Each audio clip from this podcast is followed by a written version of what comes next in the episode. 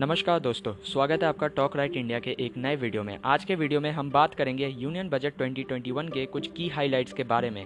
मैं अलग अलग सेक्टर्स में कितना पैसा इन्वेस्ट हुआ है, उसके बारे में बात नहीं करूँगा, बल्कि गवर्नमेंट ने इस बार जो छः पिलर्स या छः सेक्टर्स को प्रायोरिटी मानकर बजट पेश किया है, उसके बारे में बात करूँगा। तो आइए शुरू करते हैं अपने आज के वीडियो को। सबसे पहले बात करेंगे फ़िज़िकल डेफिसिट की। फ़िज़िकल डेफिसिट क्या होता है? गवर्नमेंट ने कितना कमाया और कितना खर्च किया, उसके डिफरेंस को फ़िज़िकल डेफिसिट कहते हैं। यानी government income minus government expenditure इसको हम अक्सर परसेंटेज में रिप्रेजेंट करते हैं। गवर्नमेंट ने कहा, पिछले साल ये थोड़ा बढ़ गया था क्योंकि कोविड 19 पैंडेमिक की वजह से कई ऐसे खर्चे निकल आए जो पहले से प्री प्लान नहीं थे। साथ ही साथ गवर्नमेंट ने यह भी बताया कि 2026 तक इसको 4 टू 5 परसेंट तक रिड्यूस करने का एम रखा है।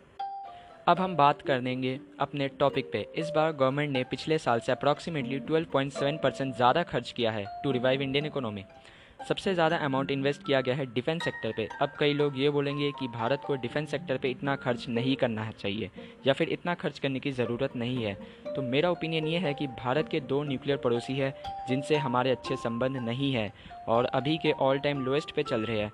तो भारत को अपने बॉर्डर्स को सिक्योर करने के लिए भारत सरकार का ये फैसला बिल्कुल ठीक है। एक और बात जो मैं आपको बता दूँ कि डिफेंस सेक्टर का 65 परसेंट अमाउंट आर्मी ऑफिसर्स के सैलरी पे करने में ही खर्च हो जाता है। बाकी के पैसों से वेपन्स और मिलिट्री इक्विपमेंट्स खरीदे जाते हैं। अब हम बात करेंगे हेल्थ केयर सेक्टर की। इस बार हेल्थ केयर सेक्टर का बजट 137 परसेंट इंक्रीज किया गया है। साथ ही साथ 35,000 करोड़ रुपीस वैक्सीन मैन्युफैक्चरिंग में खर्च होगा। 602 डिस्ट्रिक्ट्स और 12 इंस्टीट्यूशंस में हॉस्पिटल ब्लॉक्स बनाए जाएँगे। एनसीटीसी की पाँच रीजनल और 20 मेट्रोपॉलिटन ब्रांचेस खोली जाएँगी। 17 to 18 new health units construct किए जाएँगे और ऐसे ही कई और स्टेप्स हैं जिन्हें आप अपनी स्क्रीन पर चेक कर सकते हैं। अब हम बात करेंगे फाइनेंशियल कैपिटल के बारे में। ग्लोबल मैन्युफैक्चरिंग को भारत में बढ़ाने के लिए 1.97 लाख करोड़ रुपीस इन्वेस्ट किए जाएँगे। टेक्सटाइल पार्क्स और स्पोर्ट्स स्टेडियम कंस्ट्रक्ट किए जाएँगे। रेलवे रूट्स को इम्प्रूव किया जाएगा और साथ ही साथ इंश्योरेंस सेक्टर में एफडीआई को 74 परसेंट तक इंक्रीज कर दिया गया है। नेक्स्ट हम बात करेंगे एग्रीकल्चरल सेक्टर की। 1000 मंडीज़ को ई नैम सिस्टम के साथ इंटीग्रेट किया जाएगा। फाइव मेजर फिशिंग हार्बर्स पूरे इंडिया में कंस्ट्रक्ट किए जाएँगे। ए को एग्रीकल्चर फंड प्रोवाइड किया जाएगा जिससे उनका इंफ्रास्ट्रक्चर इंप्रूव हो। साथ ही साथ एमएसएमई सेक्टर को 15,700 करोड़ रुपीज़ एलोकेट किया गया है।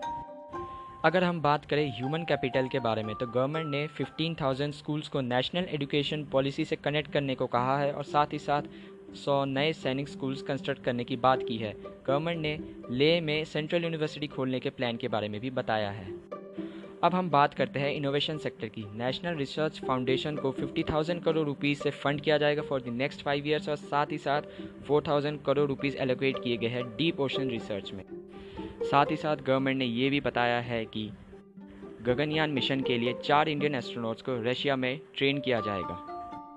ये था यूनियन बजट 2021 के कुछ की हाइलाइट्स अगर आपको वीडियो पसंद आया हो तो लाइक और शेयर ज़रूर करें और साथ ही साथ ऐसे इंटरेस्टिंग वीडियोस के लिए चैनल को सब्सक्राइब करना ना भूलें। आपका बजट के ऊपर क्या ओपिनियन है, मुझे कमेंट सेक्शन में ज़रूर बताएँ। आज के लिए इस वीडियो में इतना ही। मिलते हैं अपनी अगली वीडियो में। आपका बहुत बहुत धन्यवाद। नमस्कार।